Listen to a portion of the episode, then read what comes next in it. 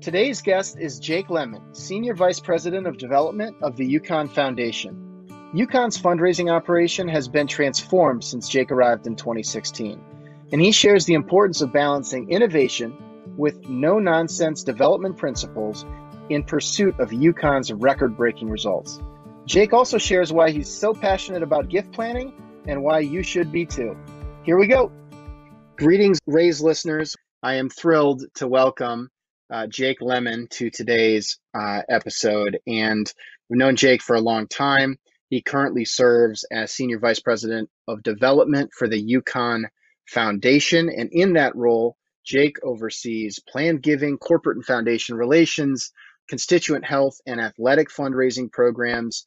And I know that you're going to enjoy hearing about Jake's journey. Welcome, Jake.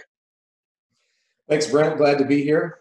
A little jealous that you're hopping in the RV and the work from anywhere, but own it. I'm jealous. You've just given me an idea. We'll see how it goes. My colleague Laura really wanted EverTrue branding all over my family's RV to turn it into some kind of college tour, but we're going to have to table that until the fall at least. I want to start by just learning that in the midst of a crazy period here in 2020, you all just wrapped what is a record-breaking year from a revenue perspective at UConn. I want to acknowledge that my understanding is almost $90 million raised, up from a prior high of the low 80s. And I think some of that is, it sounds like, due to a strong start, but also being able to persevere and get through some challenging times. So we're going to dive into all of that, but I want to start by congratulating you. Thanks, Brent. I appreciate it. I first want to go back to the Magnolia State and young Jake Lemon, who there's just no way he anticipated growing up outside of Jackson, Mississippi, that his lifelong aspiration would be to get up to the Northeast. And I just know that's not how it works in elementary school in Mississippi. So give me a little bit of the setup of who you were, and what led you down this path of the world of higher education advancement? Sure. So you're right. You know, having plans to move to New England and lead a development division at UConn probably was not, you know, in the cards many years ago. But I did grow up Central Mississippi. I'm an Ole Miss grad, undergrad and graduate degree. And I had a pretty strong background in financial planning, financial advising, heavy finance MBA, and I thought my path would be financial planning, a wealth advisor. And I started that path and realized very quickly that, you know, I just didn't like it. I mean, it's a great profession, and it's a much needed profession. It wasn't fulfilling to me, and so I stumbled into major gift fundraising. Started at Ole Miss for a short time. I was an athlete into college, and so I felt like, well, maybe athletic development would be my path. And so spent about 3 years at UAB as an athletic development professional, and it was a great growth experience, but always wanted to go back to that financial planning expertise, and gift planning was just a passion of mine, and thought I probably need to chase that passion, and I did. And there was a job open at Florida State, and that was really where I basically launched my career. It's where I really just got so involved and engaged in the industry and the impact. Spent about 7.5 years there, sort of moving up the chain, started in gift planning, and was able to create regional development, was able to create what principal gifts looked like at Florida State, and staffed the president through a campaign. It was a great time. And I was just at a stage in my career, in my life, where I knew that I needed a stretch position somewhere to lead a division. And UConn's position was open. Josh Newton, who I know is engaged with EverTrue and has been for years, he was CEO at that time. And Josh is he's a great persuader, and he's a closer. And he closed me, and I'm so glad he did 4 years ago. And you know, New England's been a great growth opportunity for me professionally, but also personally for my family. And we've loved it up here. And it's pretty special at the end of a fiscal year now. Our books closed on 7/15, so 5 days after books closing, to look up and, not only look up during a traditional year, but look up at, in a year like this and see that we're, about 10% higher versus our historical high. It was due to a strong start somewhat, but also to a really, really strong close. And it's just been an experiment on employee engagement and culture and morale, because in a time like this, you either go all in with that or you see that you haven't done so enough. So 15-year journey in this industry to UConn. Proud to be here and proud to be on the cast today with you, sharing some things awesome about our operation. I mean, can't wait to dive into a bunch of that, but I do think it's really interesting that you felt like the financial advisory path was not the right path. And I'd love to know more about when you realized that and frankly, how you go from that realization to even discovering the world of philanthropy. And it is interesting. I mean, you say you wanted to be a wealth advisor, and I would argue that in your role, you are. And it sounds like you've embraced that aspect of it, especially in the gift planning space. We can get more into that. But take me back to your mindset where, recent college grad, you do the business school kind of program, you want to get into the financial space. And I'm sure a lot of other people, in your class were trying to do the same thing, and you can make a great living and all of that. But why is it, do you think, that it just didn't click? Yeah, so great question. A lot of good things here. So I guess first, why it didn't click. I just realized early on that I wasn't in a position to necessarily solve a lot of problems. Of course, we could help people, and again, a great industry. My father was in the industry for years and years. So I have a lot of respect for it. But for me, I was seeking something that was, I guess, a little more meaningful personally. And I probably realized a year, and probably less than a year, honestly, Brent. It was probably 6 to 9 months. I realized, I can keep pushing here. I can keep using grit and education to do well, but doing well and being fulfilled are two very separate things. So I did realize, though, that through the training that I received, I realized very quickly I could get an appointment. I could get in front of someone.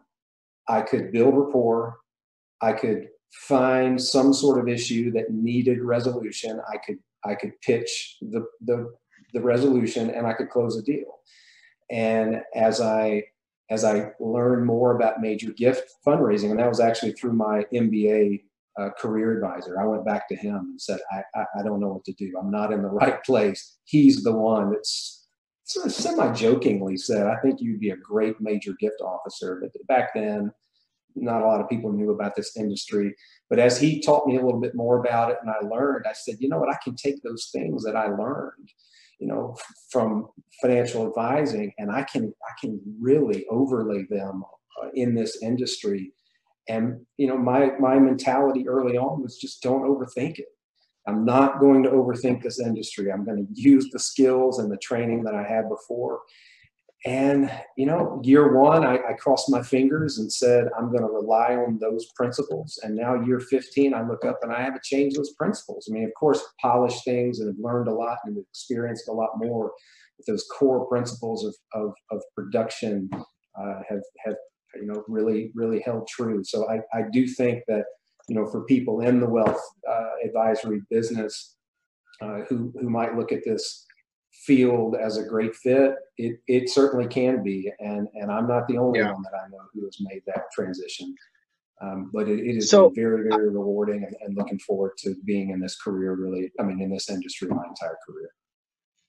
I love the fact that you actually reached out to that undergraduate career advisor and benefited from the life cycle, your own sort of full access to a lifelong resources. And at the same time, I gotta ask, similarly, when was it in your first moments in the higher education advancement field where you felt the opposite way to your 6 to 9 months, sort of knowing you weren't on the path in the financial sector, was there an enrollment, an early experience where you're like, yes, like this is it?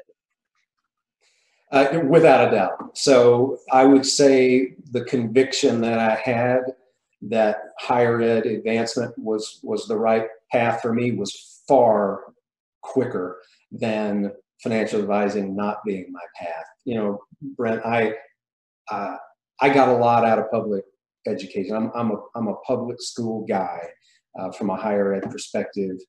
It changed me. It opened my lens through which I view the world. It was a transformative experience for me. And just, you know, I realized, I'll tell you this, I remember taking my final test of my MBA. This would have been years prior. My final test, and I'm done. And I remember a sadness. I mean, it wasn't a celebratory to me. Hey, I was sad, and I was like, "What is going on?" It's because I just feel at home on a university campus. My values align with public higher education, and you know, I'm a big person about fit, you know, and feel. And when I step on a campus, I just feel united with it. I feel at peace, and so I knew really, really early on, you know, if I'm gonna go out and you know, bust my tail in a career to make a difference, and of course make an advantageous career for myself and my family, I wanted to do it in a space that was deeply meaningful to me, and I could not imagine a better fit. And again, forever how long I continue to work, which I got a lot of years left, it will absolutely be in the higher ed space just because of that profound fit. Any moments early on in that journey, either at Ole Miss or at UAB, felt like you were able to run that set of plays you described, you know, get the meeting, engage the person, understand where they're coming from, identify a solution or an opportunity, and close it? I mean, was there like an early cycle where you're like, I just did that end to end, I want to do that a whole lot more? Yeah, like I said, you know, before, when I first got into this, I certainly wasn't opposed to taking direction, right? I mean, I'm going to take direction and coaching from supervisors, but you know, what I quickly realized is if I just focus on the fundamentals, because too many people in this industry look too far out. You know, they're trying to plan on what is this relationship going to look like in 3 months and 6 months and 9 and 12, and I just decided to sort of abide by the expected outcome model. Every single touch, you got to have an expected outcome. You got to work to that outcome. And I don't think, you know, we adopt that all that much in this industry. Some shops do beautifully, but I mean, broadly, it's not adopted as much as it is in the corporate world. And so, I mean, as far as I can remember, Brent, I always went back to those fundamentals and still do today. And I share that with people. If I'm fortunate enough to be able to have an onboarding presence with a new development professional, which I always love doing, no matter how large our shop gets, I like that. I try to instill in that. I think it builds a sense of confidence, a sense of comfort, kind of relieving anxiety that, you know, you're going into this office building to sit down with that prospect today. You don't have to figure it all out. You don't have to think 2 years from now of what's the principal gift ask going to be. Just have an expected outcome, do it, come back to home base, strategize, plan, and do it again. And that's so what's an example of my teams. What's an example of that expected outcome model? And really, you obviously have a point of view about when that doesn't happen and what a visit or conversation like that could look like versus how you would approach it based on your experience. And so if I were one of your officers and you were coaching me, what's an example of how I might be conducting a meeting without that expected outcome approach? And what kind of coaching and feedback might you give along the way? Yeah, you know, so I think the qualification visit probably fits the best here. That first visit, you know, we statistically know that someone is someone we should know, and whether that's through data science or whether it's through, you know, a pipeline from, you know, leadership giving up to major and principal gifts, But that qualification visit fits perfectly, because if you don't have the absolute expected outcome of going in, and I heard someone say this the other day. I used to say being tastefully aggressive, but I heard someone else in the industry say gracefully aggressive. And I'm going to steal that. I'm not going to say tastefully aggressive, but being gracefully aggressive in saying, I am going to find out today whether or not you and I, prospect, should dance from an engagement and major gift standpoint, whether or not you are open to the conversation, making absolute certain from my perspective that that prospect knows exactly what I do. And what I've always said to first-time development professionals is, if you walk into a qualification meeting and you have your 45 minutes with this prospect in a cafe, in an office, or Zoom for this at this point in time, but if you were to do that, development professional, you left that office after your 45-minute meeting, and I came right behind you, and I said to that prospect, what does that person do for a living? If that person can't give me a pretty good explanation of what you do, then I think you failed in that qualification. And so it's a perfect example where if you don't have that expected outcome in that type of meeting, I mean, Brent, sometimes it takes 6 months to get in front of people. It might take 9, might take a year. And so if you aren't taking absolute advantage through that expected outcome model, you're slowing the closing of an impactful gift by months, maybe even years. Like if you were sort of going into it with a mindset of, I need to be as efficient as possible, I need to disqualify anyone in my portfolio who isn't a legitimate mutual fit, would that change the way versus like qualification is so hopeful and how do I get them there versus disqualifying? Hey, great. That's a fantastic point. Again, something that I used to have in my mind. And now, again, if I'm lucky enough to coach a new individual in the industry, which is really, really rewarding, I kind of have my thumb model. So if you, again, just talking about qualification visits here, you need to walk into that qualification and walk out with either, this is a success, this is a success, this is not a success, might be even defined as a waste of time and money. So that's why training around qualification is so important, because just little phrases, again, that really wrap your approach in being gracefully aggressive. And I do think that you can come with it out of respect for the donor as well, and their time and their engagement. And, once you get really comfortable with the qualification visit, which is the most difficult, so it's the hardest one to get, it's the hardest one to execute. I just firmly believe that more training on the early end of pipeline development moves the needle in a bigger way than necessarily training on the far end of the pipeline, because once a prospective donors get engaged in what we're doing, that's the fun stuff. That's fun. Can I ask?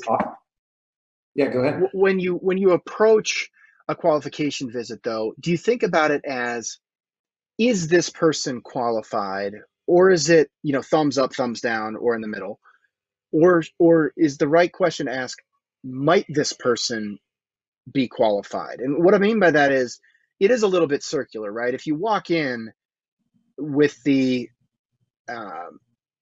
graceful aggressiveness, and you view it as binary, like, is this person a major donor prospect or not?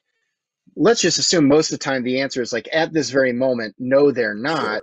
However, they clearly could be. And so how do you balance like, they're not ready to give versus this person is just waiting to be inspired to give? And how do you, because on one hand, you could say everybody's just waiting to be inspired to give and spend a ton of cycles on people who aren't really qualified. But at the same time, if you go into, binary with, are they ready or not, you might miss some opportunities to really warm people up and get them there. Does that make sense?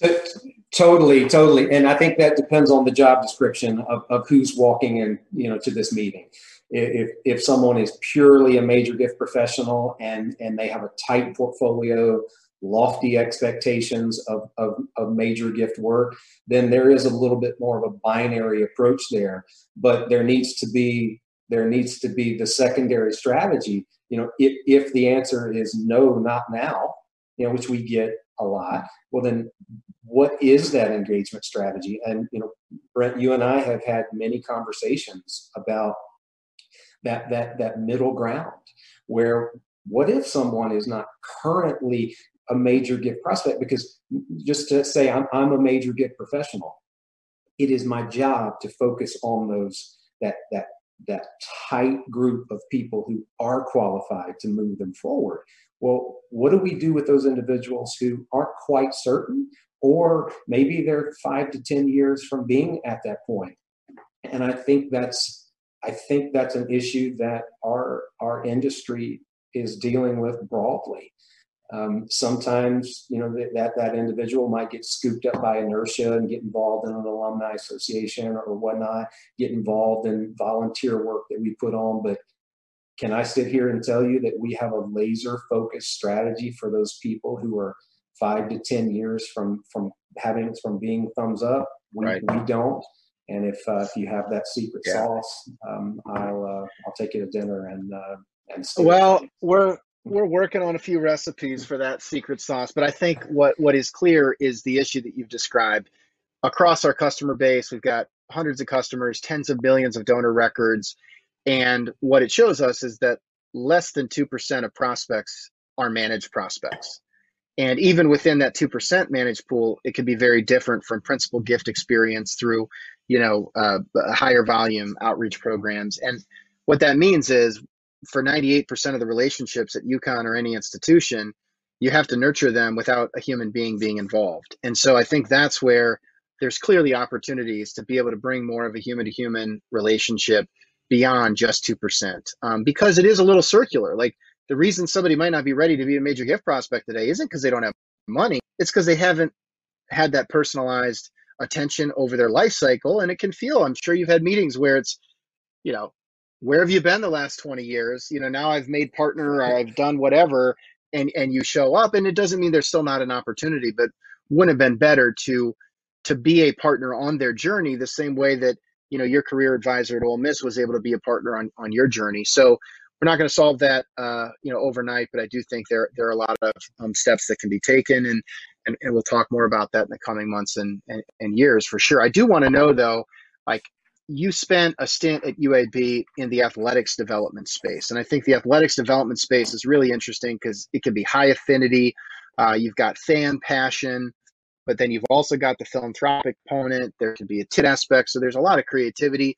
But at the end of the day, it's, I think, one of the just high volume, more transactional kind of sales roles than maybe the gift planning, estate planning, you know, creativity, structuring aspect. And so you started in a pretty transactional kind of role, and you've obviously elevated to be in much more of the strategic role. But what do you think about when you recall the time early in your career at UAB where it was maybe just more about volume? And you're exactly right. Quite transactional, definitely about volume, about cash in the door. You know, the way I look at it is it was incredible training for me to, because if you think about it as an athletic professional, that's on a far end of the continuum from a transactional philanthropy to, you know, profound, thoughtful philanthropy on the other end. And for me to go from an athletic development professional, and my very next role was a director of gift planning, which is the opposite end of the spectrum. It allowed me not a lot of people jumping from athletics development to gift planning. And so I do want to know about, like, some of the memories from UAB, and then just how different it felt, and if there are any fun experiences at the beginning of the journey at Florida State. You know, it was such a joy. It was such a joy to do it because, you know, and I love my time at UAB. It was great and shaped me into who I am today. But I remember my first trip you know, my first trip, my donor trip, it was to Jacksonville. And I can tell you the main persons, I'm not going to say the person's name, but I can remember, that was many years ago. But I remember executing the trip, and it's a standard trip. You drive over, you have your 2 p.m., then you have your 4 p.m., then the next day you have your 8:30, you know, your 10 and your noon, and then you come home. And I remember my fellow gift planning colleague being there, like eagerly waiting on me to get back to the office. Like, how did it go? How did it go? And I just said, wow, like the ability to really, really have a thoughtful conversation about how someone wants to make a difference with philanthropy over time was refreshing. It was wonderful, but I've never lost that urgency that you have to have in athletic development. So it was just a great, great marriage. And I believe it was one reason why we were immensely successful in gift planning at Florida State. I mean, to a place where, as I reflect on it, I think, like, wow, we did that. And that was certainly a team effort, but it absolutely had something to do with training and previous experiences. Can I ask what immensely successful means? Yeah, you can. So we were doing about $15 million per year in planned gifts. And I think, you know, 3 years later, if we had a year under 40, it was a down year for us in gift planning. We just adopted that graceful, aggressive mentality and really started to lead. And you know, from an ACC and SEC perspective, played a real leadership role in that community. Such a rewarding time, by far the most fun I've ever had in my career. That ACC, SEC gift planning forum, which so many will know what I'm talking about. Such a rewarding time. And gift planning is just downright fun. And I'll tell you now, I still get in the weeds for fun. If there's a hairy gift planning, and we have a wonderful gift planning executive at UConn. He's top notch, but I still want to get involved just so I can geek out with him on some of these. All right, more complex. Let's geek out right now for a minute. Then give me your craziest gift planning, structuring, packaging story that you've had. Oh gosh. Okay. I got it. I don't even need to think about it. So this would have been, 2014, I believe, founder of an S Corp in Tallahassee, was looking to do a really transformative planned gift, but he's using S Corp shares of the company. So we had a couple of issues there. So private company, not a public company. Exactly. So if you donating shares of an S corp is not a tax friendly move. There's for the foundation. There's income tax to be paid, even though we're a nonprofit. And so what we did was work with his advisor to create an ESBIT. It's an elective small business trust. You fund the S corp shares you fund the S corp shares into the elective small business trust, and what happens is the income from that is far more tax friendly. We had a whole nother issue with valuation.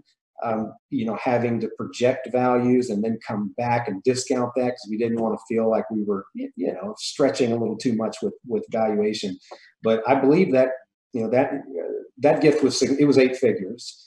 It was an 8-figure gift, probably took about 6 months to wrap the entire thing up. But, just a wonderful way to use tax advisors, tax smart strategies to help the donor and then ultimately make a transformative impact to the institution.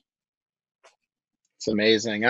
I'm pretty sure it'll be a while before ESBIT gets mentioned on the RAISE podcast again. So, I think it's an example, But I think that is also the kind of thing where I bet there are a lot of potential donors, and you must come across this all the time in gift planning, who might not have significant liquid assets, therefore just assume that now is not the right time for them to give. And in reality, there are so many different ways. I mean, you just shared a really far edge case, creative structuring angle, but I think there are probably countless examples where it goes both way, right? Where you know, an individual prospect might not have significantly identifiable, you know, net worth in the traditional sense, but they actually do have assets. And so they might get deprioritized because they don't maybe look as good on paper. But then at the same time, if they don't understand creative ways, they can get involved. So I get why that has to be a pretty exciting role. And it sounds a lot like you're playing the financial advisor again. Yeah, you got to be careful. You know, you always have to, you know, you really encourage them to bring their financial advisor in. I would always encourage them, would you allow me to call your financial advisor and just update that individual? Interesting. But you're right. There are a lot of creative things that, especially in super low interest rate environments right now, I do think we're going to see an enormous uptick in charitable gift annuities in the same way that we did in 2010 and 2011, because it's so mutually beneficial. So that's my prediction on the podcast. Look up in mid-2021, and charitable annuities will be very, very hot ticket items. Love it. This makes me think a little bit of conversations I've had in the past with a woman named Dee Dee Mendoza, who's at Dartmouth College, and she actually works out of the West Coast office in the Bay Area, and she's been really creative in what she has coined pre-exit philanthropy. So basically this idea of, instead of thinking about plan giving being at the, you know, later end of someone's life, you know, trying to figure out ways to do estate planning and so forth, for people that are founding companies in their 30s, in their 40s, how can you engage them much earlier? It's like create structures or pledges or ways for them to essentially get involved philanthropically, recognizing that they aren't, you know, in a strong liquidity position. But then also, what can the college do to actually help them on their journey? So when it comes time to make that ultimate ask, it's like, you were a partner that helped get me access to talent or partnerships or alumni who could help us. And it's such a to me, it's one of those examples that every university should just be doing in some capacity. And I think it is sort of a next gen cousin of traditional gift planning. I agree. And I've certainly read about that. And we've done some things pretty recently at UConn around that, but I couldn't agree more. I mean, the most rewarding outcome of something like that would be truly a partnership, you know, a partnership where the organization helped that individual, you know, whether it be finding people to invest or finding pipeline, and, you know, ultimately they sell the company, and we have a, you know, predetermined sort of letter of intent that X% would come to do something that's again, profoundly meaningful to that donor. So if there was ever a win-win philanthropy story that I hope to be a part of at some point, it's definitely that. Love it.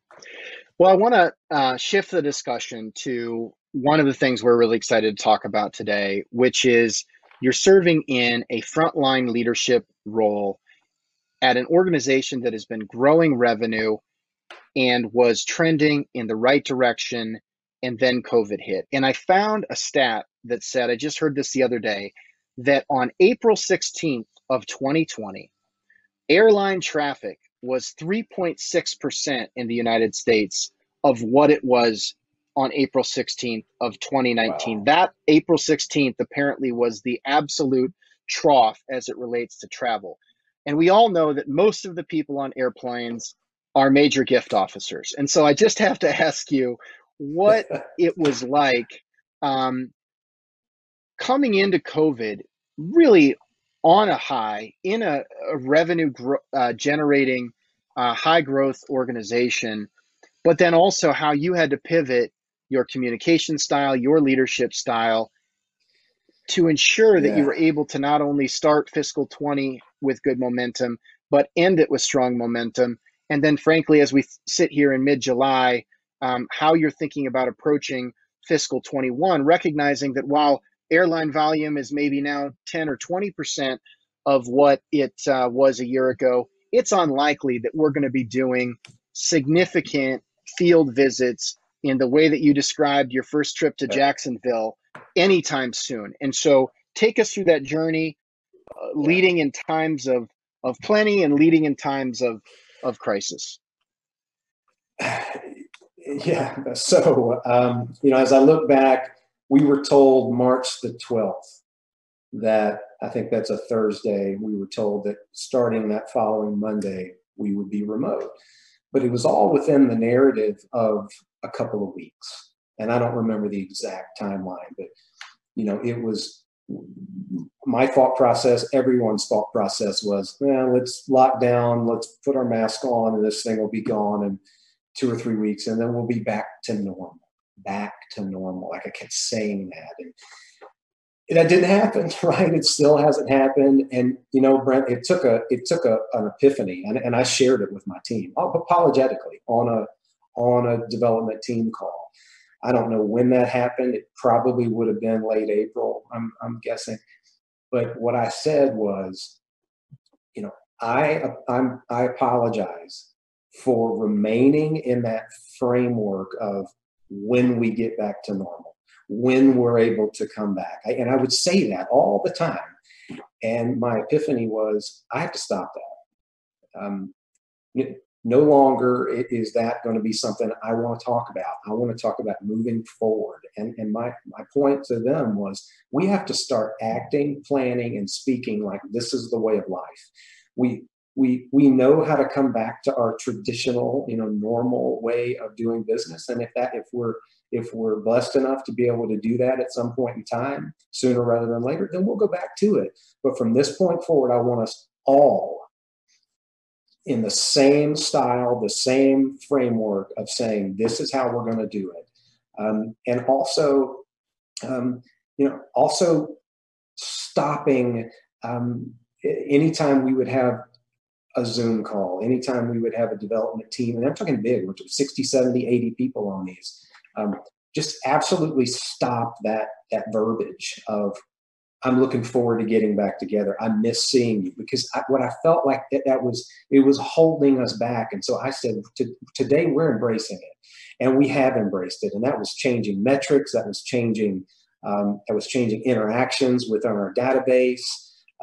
That was me, again, getting out of this. I wish we could go back and be in the same room. That was me telling big and bold stories about my engagement opportunities on Zoom with donors, and just really changing the lens through which we view this, as this is our life, and instead of dealing with it, quote unquote, it's time to be the best in our peer group or the best in our industry at this. And I'm not saying we've gotten there, but we've certainly opened our eyes to the fact that this is the way of life.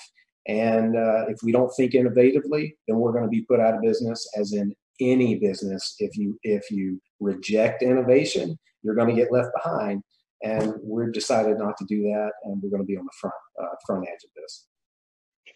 How did your team react? Because I think there's a certain element of just ambiguity is disconcerting to people, and having conviction around a path, even if it's the wrong path, I found to be better than lack of clarity. And so I'm guessing that, I also will say as a leader, it's been really hard to read the room when it's a bunch of Zoom boxes and get the sort of nonverbal cues and so forth. That has been a huge challenge for me. I'm curious how you have handled that. Yeah. So, that's interesting that you say that, because 6:30, I sent a year-end email to the whole development division. And it was just a very authentic email about my reflections. And you ask anybody, I am who I am. I'm authentic. There's no, VP alter ego. I mean, I'm just Jake, and I write that way. And so I, of course, thanked people and celebrated where we're going to end up. But then I just offered my own reflections. And Brent, it's funny. It really began with that first Zoom development team meeting, because I always pour myself into those team meetings. And you can ask any of my staff. It's not just updates and we go home. When we incorporate TED Talks, we incorporate guest speakers, we have games, we do things like that. And I remember that first one. And you asked my wife, I said, I'm so nervous. Like, and I'm not a nervous guy. Like, what if people don't engage? What if it's dead silence? What if I ask for a question through the chat box and There's no questions. I mean, the burden that I felt was something that I haven't necessarily felt before in my career. And it just seemed like every development team meeting, because it was such a push for engagement. I just said, look, if we can't be in the same room, and I know people are dealing with stress, of course, in their professional lives, but I don't know the burden that everyone is feeling in their personal life, who they're caring for, and the worries that they have for their loved ones. And so it was, I'm going to take every development team meeting, and we are going to incorporate something that is uplifting, something that is edifying and positive and engaging. And, you know, my executive assistant, she and I would sit on the phone for an hour and strategize about what can we do next Thursday to move the morale needle. And we just came up with anything and everything we could. And it's been a project that has paid off. Well, tell me a little bit about how that's paid off, because on one hand, it's how do you be empathetic? How do you be authentic? But on the other hand, how do you drive excellent results in an environment that you've not worked in before, that your team hasn't operated in before? Yeah. You change metrics, you change interactions, you change your approach to leadership. What are some of the bullet points that you would cite as being the most meaningful? Yeah. So, you know, I think when you set robust goals, if it's non-COVID time or especially COVID time, when you set those, I think you've got to do sort of two things around ambitious goal setting.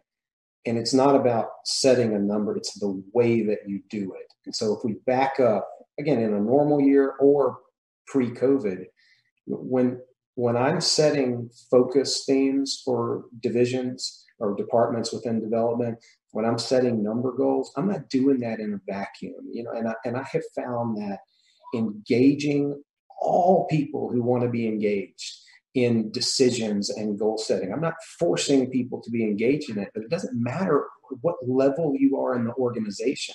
If you're an assistant director in the business school and you want to have a say-so in what goals should be, it's not only okay to do that, it's encouraged to do that. And so I feel like there's buy-in because a lot of people have a lot of say-so in goals. It's not consensus, and I sometimes have to make difficult decisions. But if I'm setting an ambitious goal, you have been a part of that. You have buy-in in those goals. There's one other thing I have to do, and from my perspective, and that is incentivize you to do that. You know, on that continuum of motivation, you know, there's coercion at one end and then there's monetary reward at the other.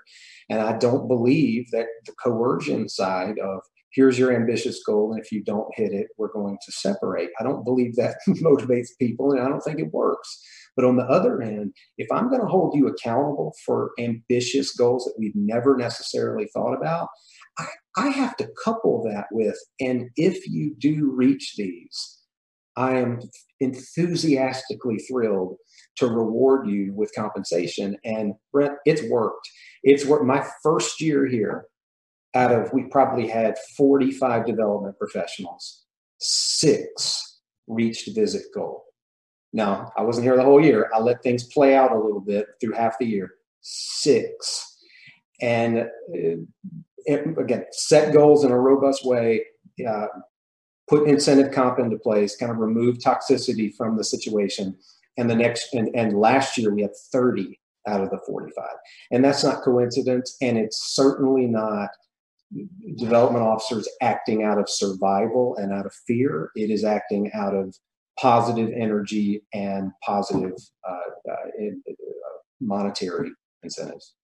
What was it like to introduce it? Because I think one of the real missed opportunities in the sector is you just don't hear development officer and incentive comp in the same sentence very often. Some people get very uncomfortable with that. It can mean a lot of different things, but what balance have you been able to strike, and why are you so confident that it's the right path forward?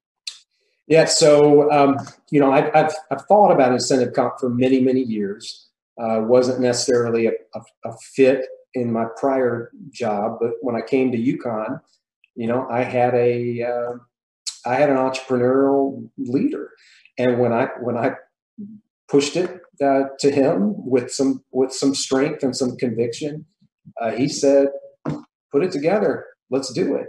And, it's not just about, the thing is, you got to structure incentive comp in a way that moves the needle for everyone. It's not, you hit a number, I pay you money. It's tiered. We have 3 tiers. Tier 1 is all about individual metrics. Tier 2 is all about team metrics. Tier 3 is about the entire organization's metrics. So what happens is you get people rowing in the same direction. You get people looking through the lens of unit team goals rather than individual goals. And I've always said this, if I have a development professional that has had a $2 million goal in the past, and I think about what would it mean for that individual to go from 2 million to 2.5, that's great. And that's a wonderful thing, but it is not nearly as impactful as the unit going from $10 million to $15 million.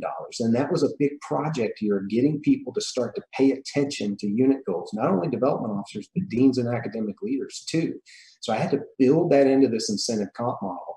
And I believe that the 3-tier structure that we have, I believe it motivates people and it sets us up for success in the future. I know that there's not, and one of the risks in this sector is that everybody now wants to know, well, what exactly is your model and can I go implement it at my institution? I'm sure that there's some nuance to what made sense for your context, but are there principles when you think about what percentage the incentive needs to be in order for it to be meaningful enough to motivate people, but also not so significant that it feels like too much of their compensation is at risk? Hey, that's a great question and a really interesting debate with a board. You talk to an exec committee of our board. Remember, our board's made up of a lot of finance professionals on Wall Street and Fairfield County, Connecticut, and so it was interesting me defending this incentive comp model, which is modest. It is not something where people are looking at significant variable compensation. It is something that is meaningful. It's something that an individual will feel, but it certainly doesn't tip the scales into some sort of variable comp production model because that wouldn't sit well with me. And not that that's all that important, how I feel. I care more about how it changes human behavior with my team. And I don't think a model like that would change it for the positive. And so it sounds like you have, through a combination of creative incentives, clearer expectations, goal setting, removing toxicity, been able to really turn around performance across the team. As you think about fiscal 21, it's got to be somewhat challenging, though, because all of that behavior change and performance improvement was in the old way of doing our work. Yeah. And so when you think about this Zoom-only world that we're in, where do you see things going over the next year? And have you had to further adjust either goals or compensation, et cetera? Yeah, Brent, I don't know. And I don't think anyone knows, what this is going to look like because, it's not just the virtual model of communication. It's what really has been the effect on the economy, on the job market. How will the stock market respond after the enormous sell-off and now this rebound that, we're not quite sure what's behind that rebound. So there are a lot of unemployment rate, a lot of factors here that we don't know. I would say that I have encouraged and encourage my team to just jump head first in, when there are doubts and confidence of how really am I going to be able to engage this person or this couple or this family by Zoom, it's all we got right now. So be authentic, be yourself. I would say, I for one, when I have my interactions with donors this coming fiscal year, I'll probably say, I'd love to be able to engage you in the following way and have lunch with your student and X, Y, and Z, but if I'm not able to do that, I'll let them know. Maybe asking them questions about how can we demonstrate impact better, in this virtual world, how can you be engaged? I think this is going to be a dance that the donors and the organizations dance together. And, you know, all we can do is keep a positive outlook, stay innovative in the way we're thinking, stay true to goals. I'm not lowering goals this year. They'll be robust. They'll be higher than they were last year. Stick together, create a high morale shop, and, you know, maybe we talk again on 7/20 or 21, and hopefully we've surpassed goals at that point as well. I think we have adjusted, and we have all started to realize there are ways we can be more efficient. And so I am optimistic that even in our ability to engage with each other, your staff's ability to engage with your donors, everybody has more time. We are all a Zoom link away. And while it's not maybe quite as fulfilling always as being together in person, we can just do a whole lot more of it than the itinerary that you described the first time you drove over to Jacksonville. And instead of having 4 or 5 visits in a 2-day period and feeling like that's a pretty good, efficient, middle of the plate trip, you might be able to have 20 conversations or 10 conversations in the same amount of time at a radically lower cost. And we might find out that we are able to advance the philanthropic impact that our donors still want to have, whether it's in person or over Zoom. I totally agree. I totally agree. Quantity will increase. And, you know, I just think it's our job to make sure that quality remains quality. Right. And I think the quality in some cases might be able to get even better, because we are going to be able to be creative, and you're going to be able to invite a dean to join you in a conversation with a donor when the dean never could have traveled to actually do the field visit with you. So from a donor experience perspective, it might actually be even better than just seeing Jake one-on-one. No offense. It's how do we start to make that whole experience more complete? Maybe presidents of universities can be engaged in stewardship and donor touch points because they're only a Zoom link away, instead of trying to navigate the president's schedule to go do a trip to Los Angeles or wherever it might be. So I am optimistic that we're going to be able to scale really compelling experiences to a broader group of people. Love it. Great. Well, Jake, I want to be conscious of time, and I just can't thank you enough for, you know, sharing your journey professionally at UConn over the last year, the pivots you've had to make. No doubt when we catch up on July 20th of 2021, that we'll have all kinds of new experiences and perspective. But what I love about our conversations is you always have a great sense of optimism. And I think that same just expected outcome approach, can serve us all really well here in the next year. Well, thanks for having me on. I always enjoy catching up with you, Brent. Look forward to catching up with you soon. And I'm here to help in any way. All right. Signing off with Jake Lemon, Senior Vice President of Development for the UConn Foundation. Thank you, Jake. Thanks, Brent. Talk soon.